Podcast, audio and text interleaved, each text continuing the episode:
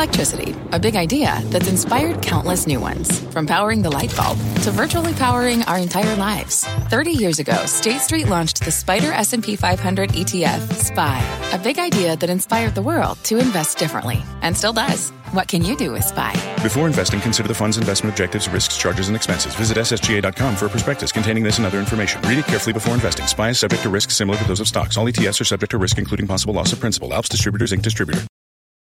Homes.com knows that when it comes to home shopping, it's never just about the house or condo. It's about the home. And what makes a home is more than just the house or property. It's the location and neighborhood. If you have kids, it's also schools, nearby parks, and transportation options. That's why Homes.com goes above and beyond to bring home shoppers the in-depth information they need to find the right home. And when I say in-depth, I'm talking deep. Each listing features comprehensive information about the neighborhood, complete with a video guide. They also have details about local schools with test scores, state rankings, and student to teacher ratio. They even have an agent directory with the sales history of each agent. So when it comes to finding a home, not just a house, this is everything you need to know, all in one place. Homes.com. We've done your homework.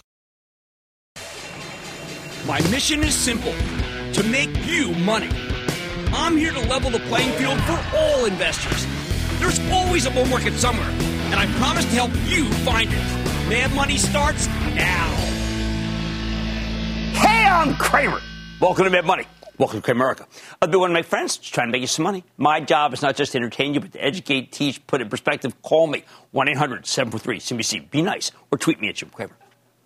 Look, get used to this, we. We have no choice. We can react at every turn to every development in Ukraine and every sanction against Russia, or we can simply admit to ourselves that Vladimir Putin will not be deterred no matter what the West does.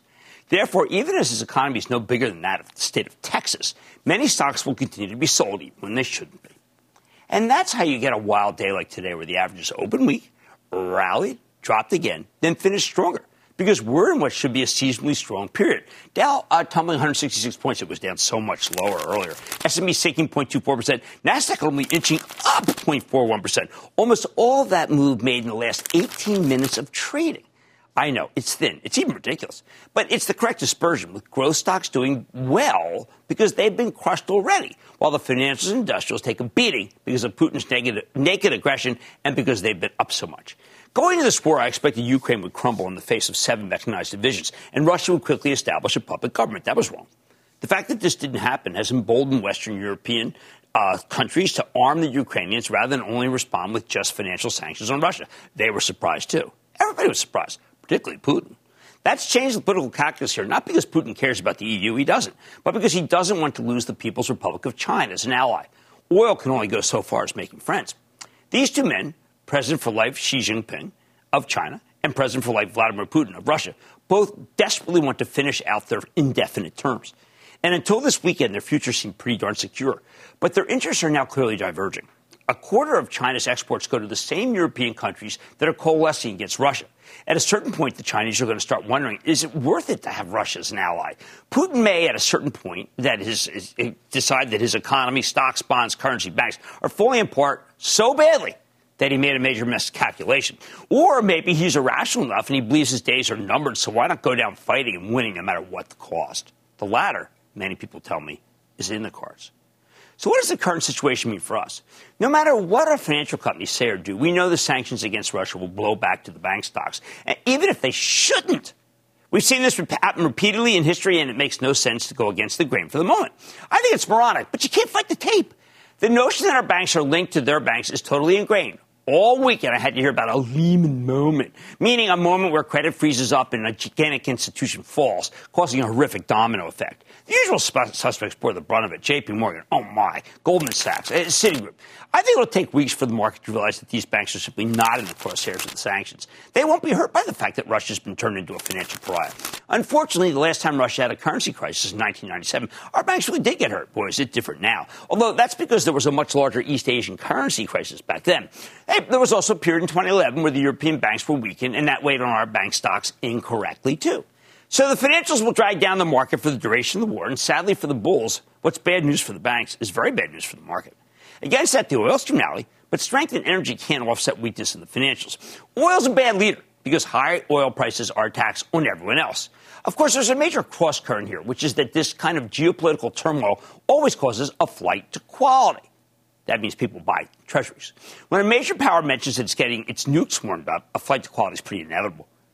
This becomes confusing because just like the sellers falsely believe our banks are now in trouble because of the sanctions, there are buyers who look at this flight to quality and incorrectly conclude that it means the Fed doesn't have to act decisively to tamp down inflation. They assume that the war in Ukraine will hit the brakes on the global economy enough so that Jay Powell can take it easy. I disagree entirely. I think the fight to quality is being confused with the needs of your Fed. That the fight between the West and Putin will somehow cause Chief Powell to be less hawkish in reality, though, the war over Ukraine just makes the inflation situation worse. A shortage in oil is already leading to higher prices at the pump. Ukraine is also the fourth largest exporter of wheat and corn, so the grain complex will go higher too. No relief. That means the Fed will be even under more pressure to raise interest rates. So when Jay Powell goes in front of Congress on Wednesday and Thursday, he's likely to extend sympathy to the people of Ukraine, as I do. But I don't see him relenting in his mission to kill inflation now. It doesn't help that stocks are still expensive on a historical basis, at least according to Warren Buffett, who opined on a lack of good value in his weekend letter. And it suddenly it doesn't matter if more people return to the workforce as Omicron wanes, because even without the labor shortage, the war means we need to worry about energy and food shortages. So why not just run for the market? Whoa. I'm in favor of raising some cash, you, which is always a good idea if you don't have any. Uh, we already did that for uh, the Charitable Trust, which you can follow by joining our club. We're in a seasonally strong moment. Remember what Larry Williams told us last week as we went over, right? And we had a huge bounce late last week to the point where you could argue that we were due for profit taking. In the end, I think that we have to choose not between Russia or Ukraine or a hardline Fed versus softline Fed, but whether stocks have gone down enough to be able to handle what either Powell or Putin throws at us. Have they gone down enough? To me, it's a very tough call we have a huge number of high quality stocks that have given up meaningful gains and a large number of newly public stocks without any support that have gone down substantially. The latter can be seen to have periodic rallies, but I think they'll still end up lower. I like a good RX tonight. The former, though, the high quality stocks like that of Workday, which reported a stellar quarter this very evening, seem poised to run on any good news, like any sign that inflation might be peaking. We will hear from Workday's co-CEO Aneel Bhusri tonight. I think his stock fell far, way too far versus the numbers that just printed. Here's the crux. If you thought inflation may be peaking and therefore you had a good chance to buy dividend stocks or healthcare stocks or tech stocks with high multiples, then Putin's war means you no longer have anything to cheer about at all. It's a cruel, heartless event, a humanitarian tragedy. From the stock market's point of view, from its perspective, it's also real bad for inflation. Which brings me to the bottom line. We live in the United States, not Europe. Newsflash. So the takeaway for us is that Fed Chief Jay Powell may have to acknowledge that this war has created more inflationary pressures, meaning he'll have to stick with the harder line he adopted last November, the one that's been the death knell for high flying stocks and a chief obstacle to this market's ability to mount a sustained across the board rally. No matter what Putin does, until inflation peaks, get used to this vicious seesaw trading. Let's start the questions with Terry in Florida. Terry. Hi, Jim. I'm a founding member. And Thank I you. want to tell you, your club is the best investment I've ever made. Unsolicited. I did not know that. now. Thank you, Terry. Thank you very much. My question is RH. I fell in love with the CEO when you had him on TV, but I'm now in a world of pain. What do you think of RH right now? I think you have to. I think you have to buy? buy more. I think that first of all, thank you for saying those great things about the club, Ter. I will tell you that RH, Mr. Friedman, he has done amazing things, and people continue to believe that what he does is not enough. The stock goes down, and then he confounds the bears. Okay, and I think Gary Friedman is going to do it again. The stock's been cut in half. That's wrong. I'm a buyer. Jonathan, Ohio, Jonathan. We're in the midst of gnarly times. I hope Jimmy Chill is keeping his cool. Well, Jimmy Chill will always be trying until he looks at his mention columns. Sometimes there's criticism there. What's up? That's right. So PayPal suffered an immense downfall in the past few months. Uh, currently trading, obviously, at about a third of its 52-week high. Do you think the decrease in value is warranted or overblown at this point? I think it's a great question. Uh, now, let's I talk about a lot of our winners, all of Fang, but uh, the trust stumbled on PayPal. I stumbled on PayPal. The trust, it's like the trust is some living organism. I did it, and why? Because I uh, believed that Dan Schulman, when he came on Mad Money, sta chased out a story uh, which didn't happen.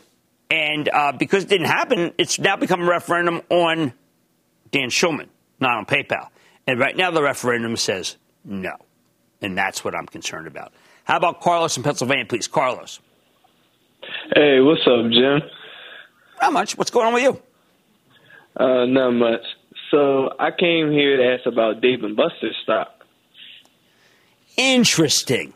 That's a really interesting stock. Why? Because people are going back. They're having fun again. The stock's up, but not enough. It's only 18 times earnings. It's really well run. I think it's a very, very interesting stock here and one that I think will work as the world opens. All right.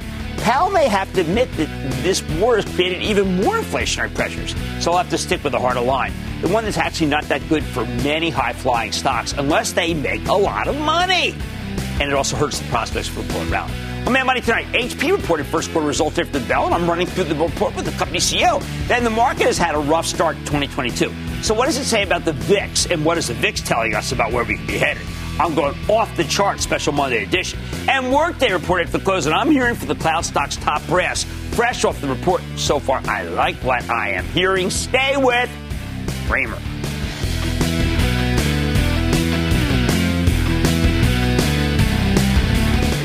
Don't miss a second of Mad Money.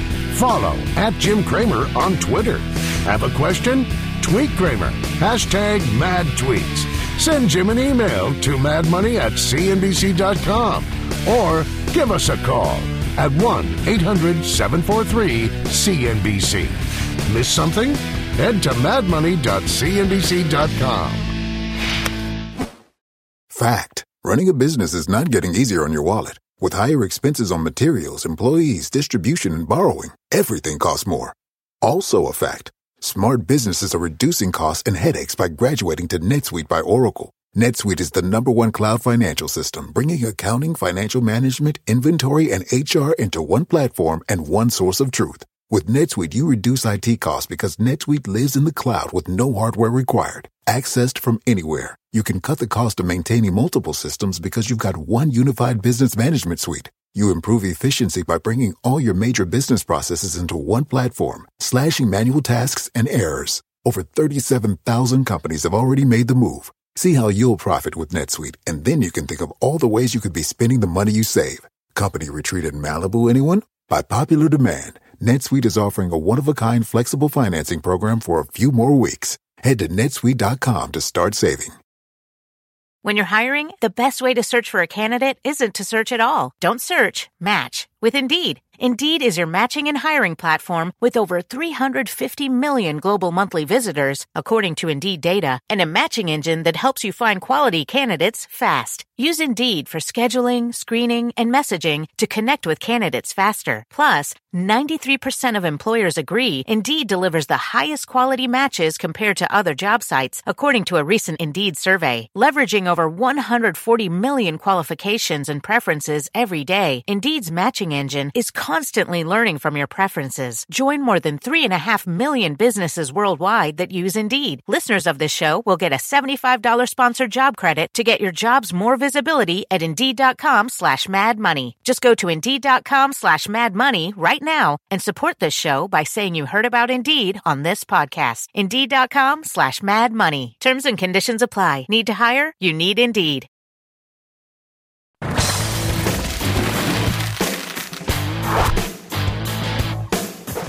Late last week, Dell surprisingly reported an outright earnings miss, blaming supply chain problems for its woes, and the whole PC edifice got slammed. But after close today, we got results from the other big computer company, HP Inc. Well, you know what? They told a very different story. HP delivered a clean top and bottom line beat, even issuing better than expected guidance for the current quarter and raising their full year forecast substantially. Well, the numbers, okay, they weren't perfect. Cash flow was a touch light, and the printing business fell short. We got to find out about that. There were some major positives, including higher than anticipated margins, which I didn't expect. Now, not what you not what you would think would happen if the PC industry is being dragged down by a supply chain crisis. So, what the heck is going on here? Is HP simply better run? Let's check in with Enrique Lores, the president and CEO of HP Inc., to get a better read on the quarter and his outlook for the future. Mr. Lores, welcome back to Mad Money. Hi, Jim. Great to be here with you. Well, Enrique, it's great to see you. Everyone's been moaning about supply chain problems, worries about parts.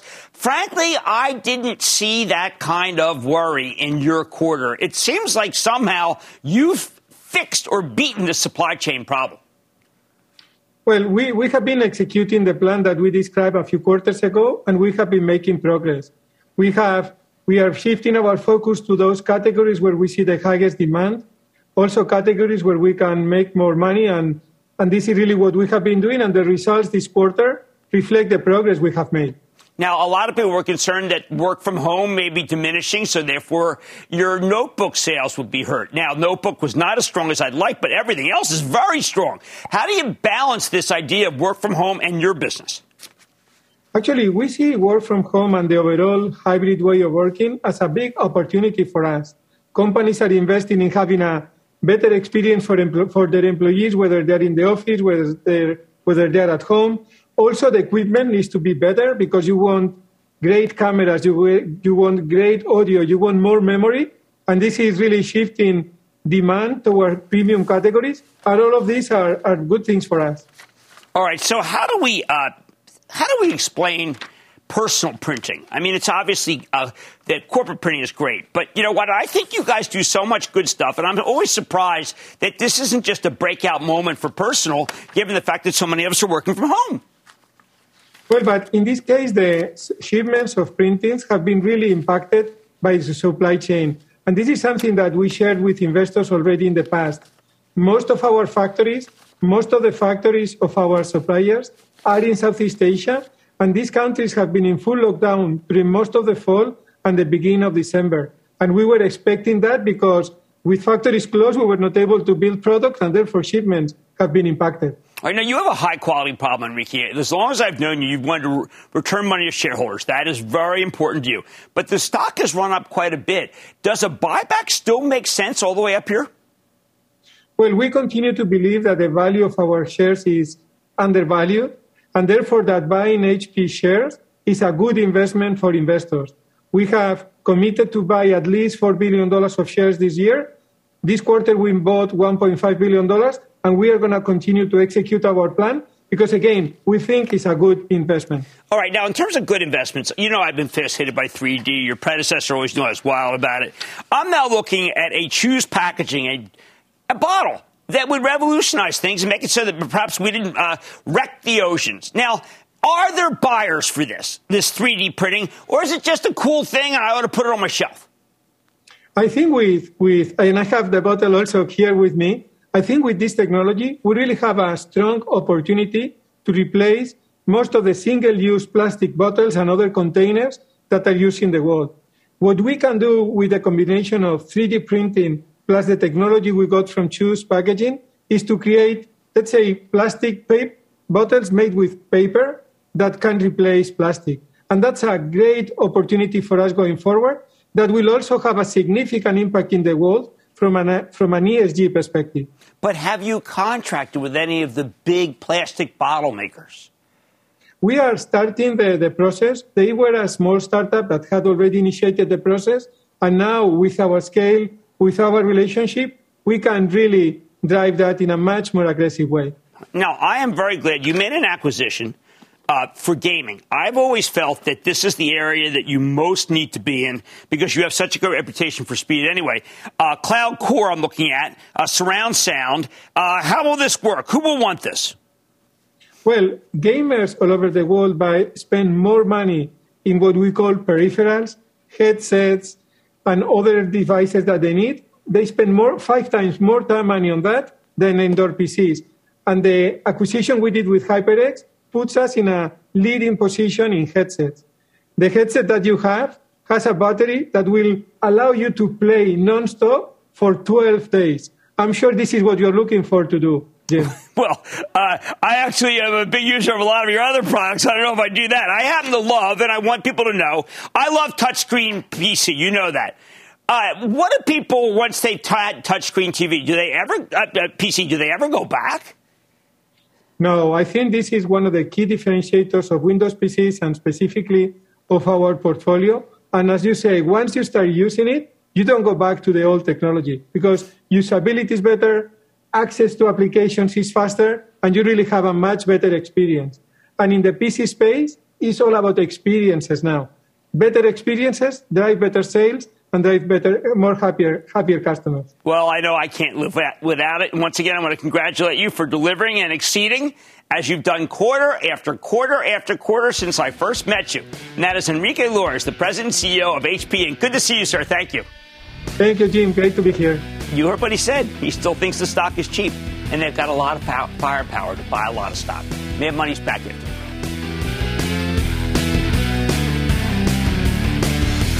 Coming up. These days, fear is a rational response to opening a newspaper. Flip beyond the fold and let Cramer turn that fear into focus. Off the charts. Next.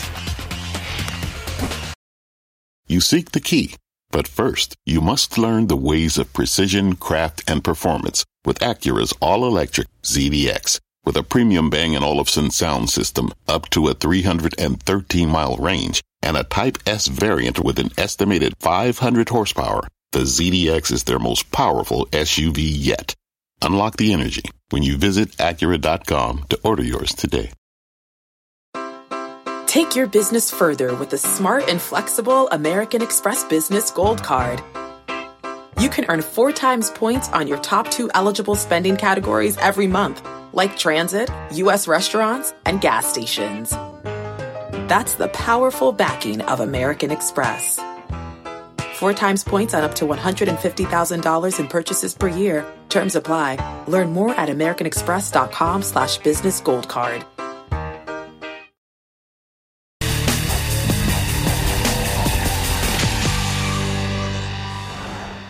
Get a read on this treacherous market. This morning we started off in bad shape, only to rally hard, then roll over again before a late surge gave us a split decision for the major averages. Oh man, we are in an incredibly uncertain moment. No one knows how this war will play out. If they tell you they do, they are, they're wrong. Ukrainians holding up better than expected for a weekend. Russians ramping up brutality, and the West enacting hard-hitting sanctions that have obliterated the ruble, but haven't really seemed to influence Putin. Everything feels up in the air, and we haven't even gotten to this week's big bad event here in the U.S. when Fed Chief Jay Powell speaks to Congress. And then, of course, there's the unemployment number.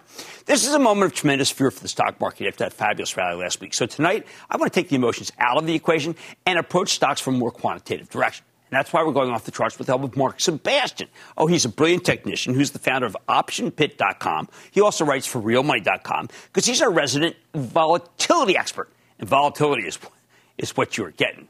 And what you get when investors are afraid.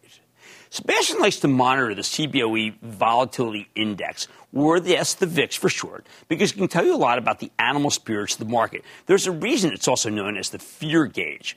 So take a look at this pair of charts showing the S&P 500 and the VIX going back to the beginning of the new year. Well, you can see what's happened, right? Since the beginning of 2022, the market's been slowly moving in one direction, and that is down. And the VIX, well, hold it. You know, I mean, you do get some temporary rallies here. Throughout this period, Sebastian points out that the VIX index has moved up, which is exactly what you'd expect, right? Remember, the VIX and the SP 500 are supposed to head in opposite directions. Again, it's called the fear gauge. However, until today, the VIX all, always seemed to have a ceiling. It would briefly close above 30 and then pull back. Now, though, it's above 30 again. So the fear, it is real, all right? We feel it perilous times. Remember? Perilous. The thing is, we've got a lot of cross currents here. While Ukraine isn't particularly plugged into the global economy, Russia's another story. I mean, they are a major exporter of energy. That's the principal asset. Uh, it's why all this turmoil has caused the price of crude to skyrocket to the mid 90s. So check out this next pair of charts. The one on the bottom is the regular volatility index. The one on top is the volatility index for the USO, the US oil ETF. Basically, it's the VIX, but for oil, not stocks. The OVIX. Yep, there's the OVIX. While the price of crude has been on the rise, the volatility of oil has also spiked, with the OVIX surging to the 50s. Look at this run, huh? Sebastian thinks that's a major reason why the regular VIX has been flying too. Let's pull all of this into one set of charts: the S&P 500, the oil VIX, and the regular VIX. Sebastian notes that in the S&P's decline from the high on February 9th at 4587, we really only fell to 4225 at the lows last week, but nearly 8% drop, albeit one that happened over the course of a couple of weeks. Meanwhile, look at the VIX and the oil VIX. Okay, here's the VIX and the oil VIX. During the same period, the volatility index moved from just under 20 to over 30, which Sebastian says is what you expect to see if traders are anticipating a 2% decline in the S&P every day. At the same time, the oil VIX surged even higher, pricing in 3% moves uh, per day. Put it all together, and Sebastian thinks volatility is potentially swelling here. That's a technical term. This is something he predicted the last time we highlighted the, his work in January. A volatility swell is a period where the VIX surges over two to six weeks, and then the stock market tends to get obliterated. Next, take a gander at this chart of the volatility index futures. Remember, you can bet on March volatility or April volatility or June volatility, not just present volatility. These futures can help predict where the stock market might be headed. When we last spoke to Sebastian in January, he pointed out that the VIX futures were going into a state of what's known as backwardation, where the current volatility index is above the next month's futures. He warned us that this is often a sign that the market's getting irrational. It means we're getting close to a bottom. Well, possibly. Or it can mean we're about to have another breakdown. I know that doesn't really help us, but listen, five weeks ago he predicted a breakdown, and that's exactly what we got. Now, the VIX futures are once again in backwardation. That's what they've done for the last seven trading days. For Sebastian, this is more proof that the market's stressed. It means bad things can happen. So, where does he think we're headed? Let's hop in the Wayback Machine, look at how things played out during the Gulf War in 1990 and 1991. I like to use the Gulf War as a touchstone for this moment because, like now, we had a conventional war between two unequal forces, although this time it's the good guys who are outgunned. Take a look at how the S&P 500 and the VIX behaved back then, all right? It's really instructive. The Gulf War started on August 2nd of 1990 when Iraq invaded Kuwait and took over in the blink of an eye. Immediately, the U.S. sent troops to protect our allies in Saudi Arabia. There was constant speculation about what, when we'd move to retake Kuwait. Throughout that early period, the VIX surged higher and higher, and while the S&P 500 plummeted 20%. However, Sebastian points out that the VIX eventually topped out a few weeks into the conflict on August 23rd. Okay, the S&P continued to drop for a couple more weeks, then churned through that October. But the market actually bottomed on April 11th, four and a half months before the war ended. And a couple months before the U.S. started its counteroffensive into Kuwait, Desert Storm. We saw one final spike in the VIX in late December. All right, so remember, keep this in mind. Uh, on the even the counteroffensive. From here, though, the S&P was off to the races, and the VIX sank like a stone. Sebastian thinks it's important because while things keep escalating between the West and Russia, he expects to see lots of volatility and lots of weakness in the stock market. Weakness. Just like in the run up to the Gulf War. It wasn't the beginning of the war that caused the bottom back then. It was the beginning of the American counterattack, something we almost certainly won't get in Ukraine.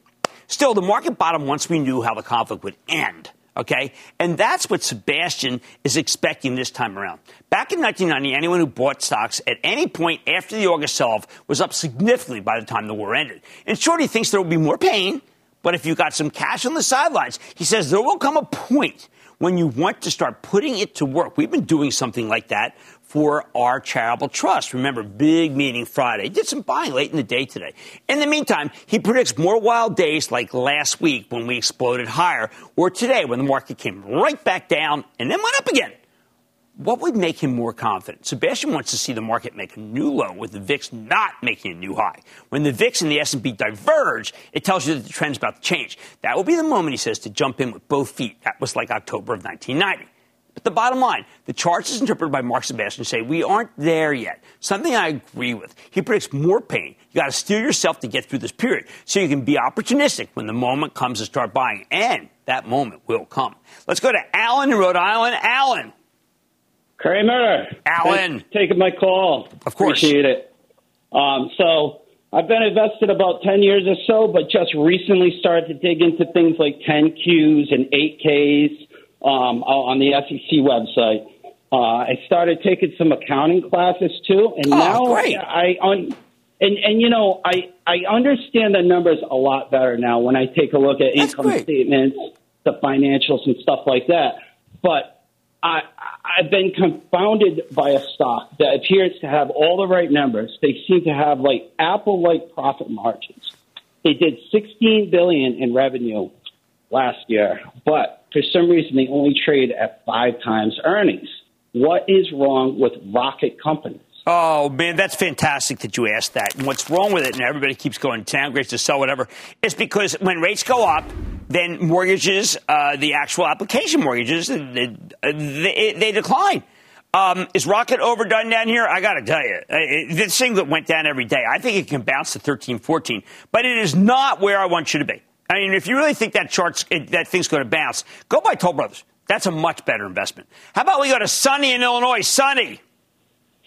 Hey, Jim, it's Sunny from Chicago. A big Chicago Windy City booyah to you. Excellent booyah. A lot of good uh, sport fans there. What's happening? Hey, Jim, before I talk about my company, I want to take this time to thank you for educating and entertaining us and leveling the playing field for us small investors. Well, thank you. I hope you're a member of our club. That's what we do every day. I want everyone to be a member of the club. It would mean a great deal to me if you sign up. We got a big meeting Friday. How can I help? A member, and I'm giving a shout out to all your million viewers. Sign up for the investment club. I love your daily emails and alerts. It's beautiful, man. Yeah, I mean, at one point today, my daughter said, "Hey, what do you sleep at the wheel?" I haven't seen one of those in the last couple hours. I said, "No, no, no, man, we're working on Walmart. I mean, give me a break. I need to get a break from my daughter. That's all right. She, you know, she's interested. Whatever. It's an important teaching hey, Jim, tool. You know, it's an important teaching tool. Jim, one, one more comment before I talk about my company. This stock market is bipolar. One day we're up 700 points, one day we're down 300. It's making my head spin, man. Well, I'm familiar with that. So let's go. All right. So, hey, my question, Jim, is about SoFi. I know they recently got a. Um, a bank charter. I'm wondering what you think about their future prospects and growth. Oh my! I have to tell you, Sonny, I have to tell you. Uh, look, I'm a Noto fan. He helped me, bring Street.com public back in 96 to 98. He worked with me closely. This thing is too beaten down. I just don't think it should be at 11.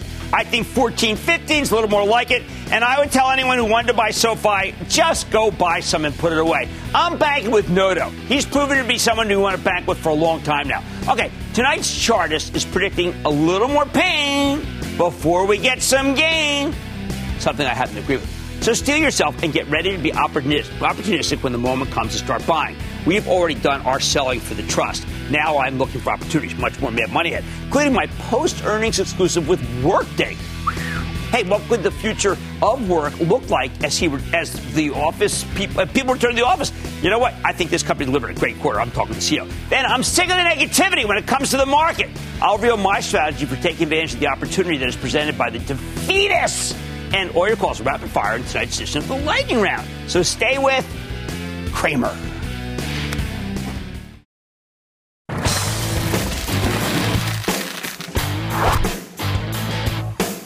All right, listen, ever since the Fed started taking a hard line against inflation in November, the entire cloud software cohort has been put through the meat grinder because Wall Street now has no love for growth stocks in times of high inflation, rising interest rates. They just don't. That's historic.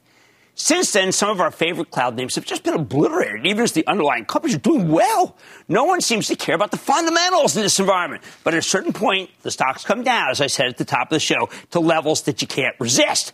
Take Workday, the maker of software tools for financial planning and human capital management. After the close, they reported a really amazing quarter. Clean top and bottom line beat, accelerating revenue growth. In response, Workday's stock is flying after hours trading, as it should because this was a monster good quarter. So will it be enough to turn around the co- the whole cohort? I don't know, but it seems like it could. Let's take a closer look with Aneel Bhusri. He's the co-founder and chairman and co-CEO of Workday. To learn more about the quarter and where the company's headed, Mr. Bhusri, welcome back to Mad Money.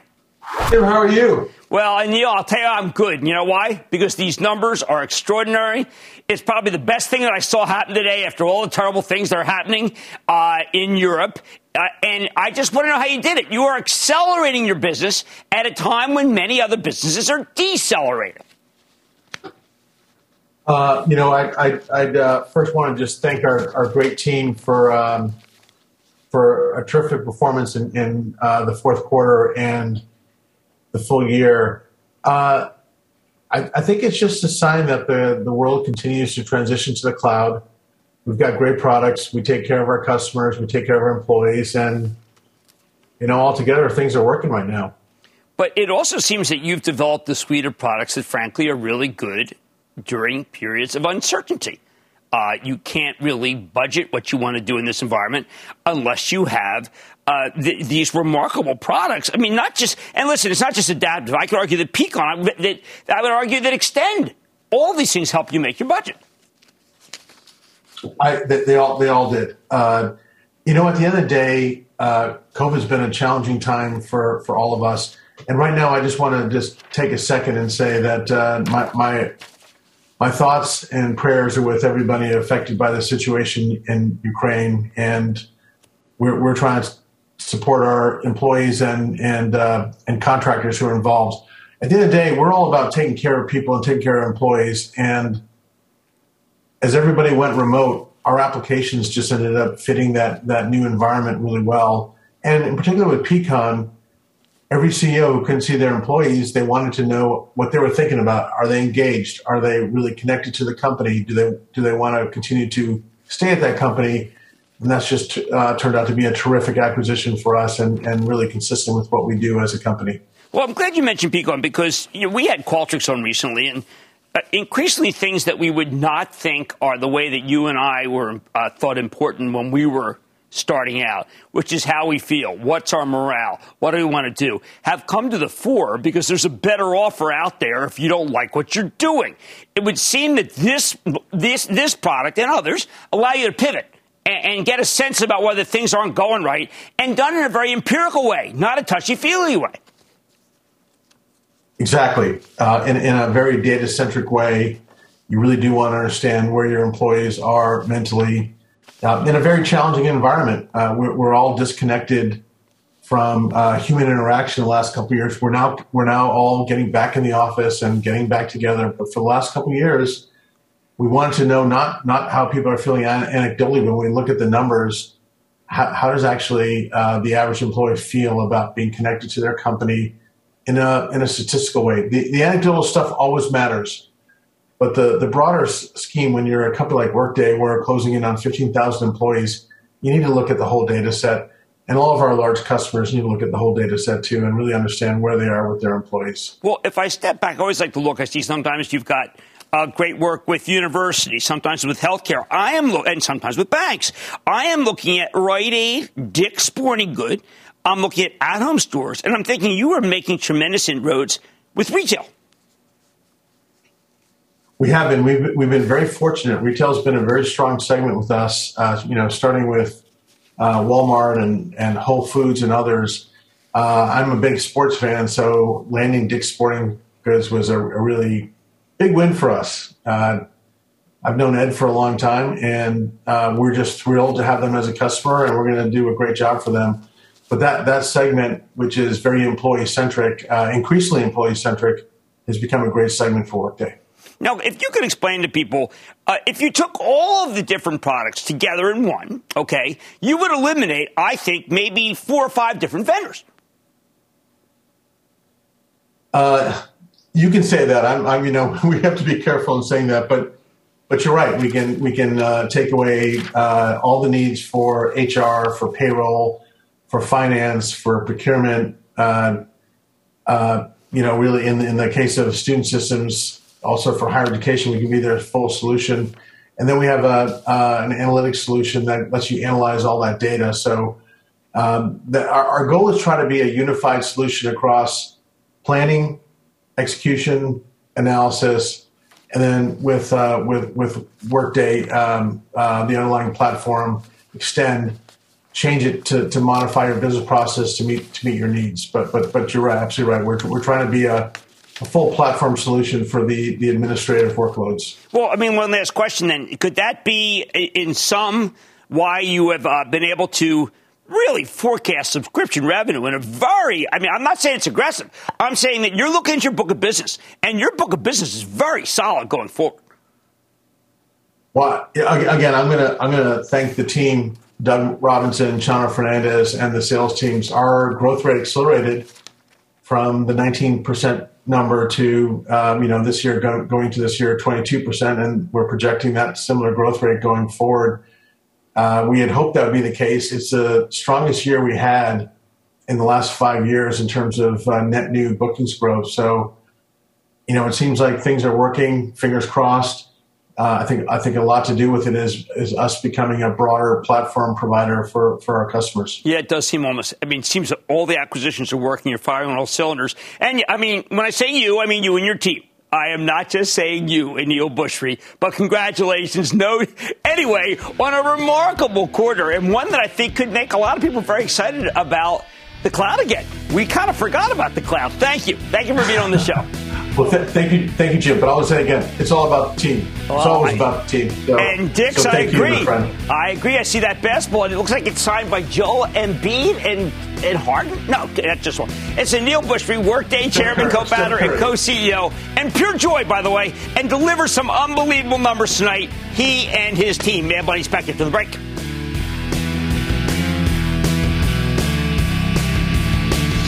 Just chill out. Is this Chill Master Jay? The Chill Man is in the house. He's happy. The lightning round is coming up when Mad Money returns.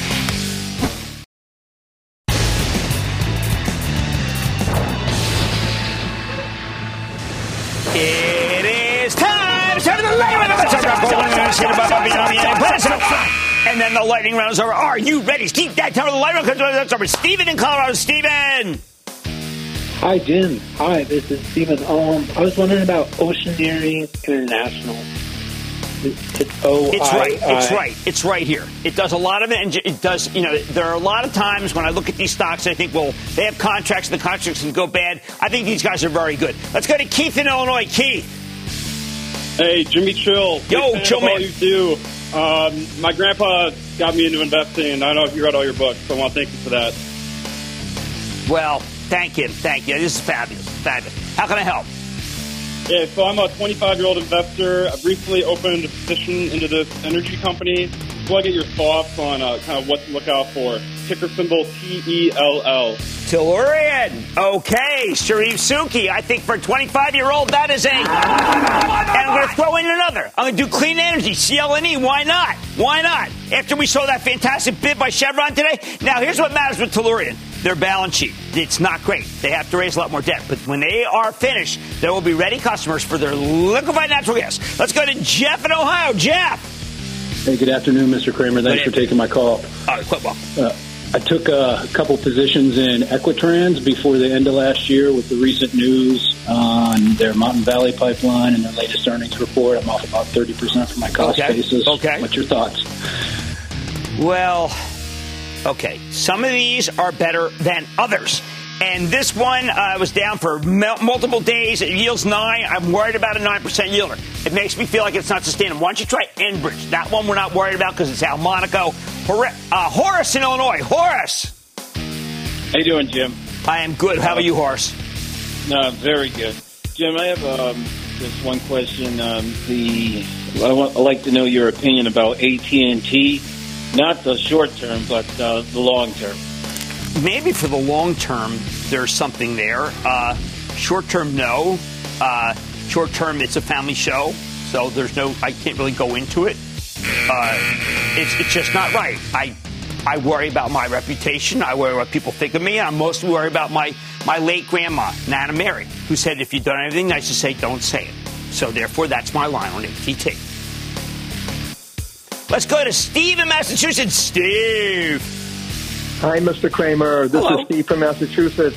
Been watching Mad Money since day one. Day one? Hey, you're Day doing. one, you must be 48. What's up? you. What's going on? Well, the stock I'm calling about is a financial advisory and asset management company.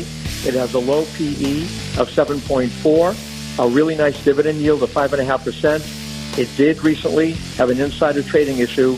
The stock has been plummeting. The name of the company is Lazard. I like Lazard. Jimmy Chill likes Lazard. I think this is an opportunity, not a negative. I like it. I think it can do well. Uh, and that's a really good one that you brought to me. Let's go to Anthony, Illinois. Anthony. Yes, Jim, how are you? I am good, Anthony. How about you? I'm all right. You know, for the past 20 years, I've been listening to you on TV, and by paying close attention to what you're saying, your details, I've made a lot of money. Uh, my question today is concerning Doximity. Doximity, I think, is very inexpensive. I think the doctors love it. It's a great way to get the word out. I want to thank you for the kind words. You know, Doximity's a high growth stock. People don't like them, but one day they will. And that, ladies and gentlemen, is the conclusion of the Lightning Round. The Lightning Round is sponsored by TD Ameritrade. Coming up, before you buy, buy, buy, or sell, sell, sell, take a breath and think, think, think. Cramer explains why every crisis strategy should start with a deep breath. Next.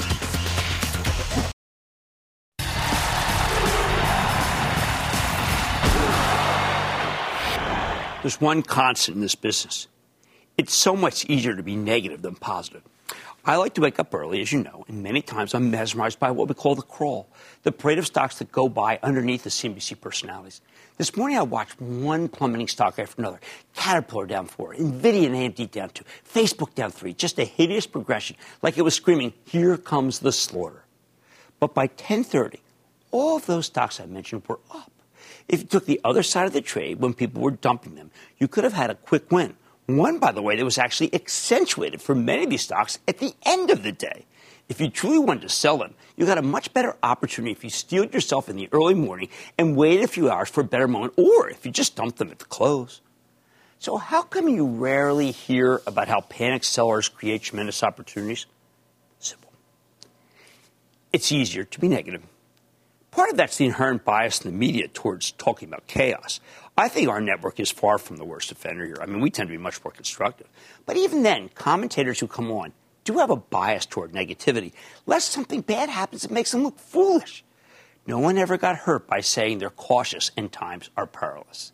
At the end of the day, if you're making public statements, it's much safer to be a pessimist. Let's say you came on air this morning and were asked to opine about those beaten down stocks I just mentioned. Even if you like them, in the face of that hideous future selling and the enormous uncertainty in Eastern Europe, it's simply not worth it to stick your neck out. Too risky. What happens if you recommend Caterpillar? Vladimir Putin ratchets things up uh, with, in an insane way at 10:30. You'll get torn to pieces on social media, and that YouTube clip may be following you for the rest of your career. It's so much easier just to avoid any potential controversy and tell people you're afraid.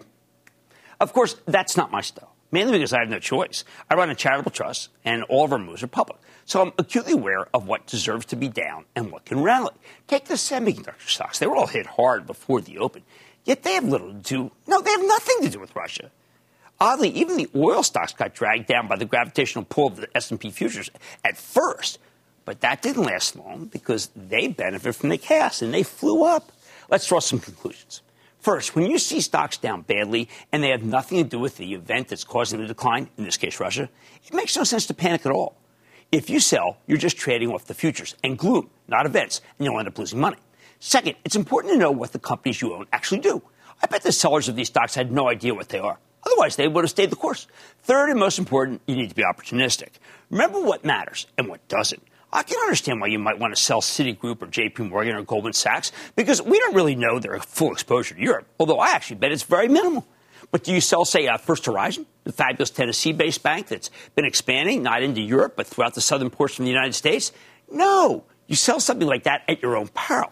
As First Horizon just got a monster $25 per share takeover bid from Toronto Dominion, a nice premium from its 1825 close on Friday. CEO Bryan Jordan, one of our absolute favorite guests, quarter after quarter after quarter.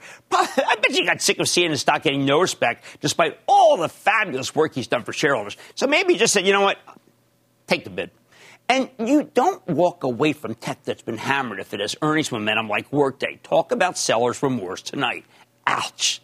I'm not being a Pollyanna here. I'm simply trying to acknowledge the truth. Even when they're feeling confident, commentators don't want to risk sounding too bullish because the bulls always get roasted if they make a mistake. Nobody ever goes after the bears like that. There is no penalty in this business for sounding too cautious and talking about perilous times. The only defense is to know what you own and recognize that you must not be shaken by events that have nothing to do with your stocks. You don't have to be visible like I am for my charitable trust, and don't forget our 1230 meeting on Friday, but you must steel yourself at night and in the morning before the open because the aggressive futures traders often turn out to be dead wrong. So wrong that you almost have to take the other side of the trade. I like to say there's always a bull market somewhere. I promise try to find it just for you right here on Mad Money. I'm Jim Cramer. See you tomorrow. The news with Shepard Smith starts now. This podcast is supported by FedEx. Dear small and medium businesses, no one wants happy customers more than you do. That's why FedEx offers you picture proof of delivery, packageless and paperless returns, as well as weekend home delivery to 98% of the U.S. on Saturday and 50% on Sunday. See the FedEx service guide for delivery information. FedEx Ground service is also faster to more locations than UPS Ground. See what FedEx can do for your business. Absolutely, Positively FedEx.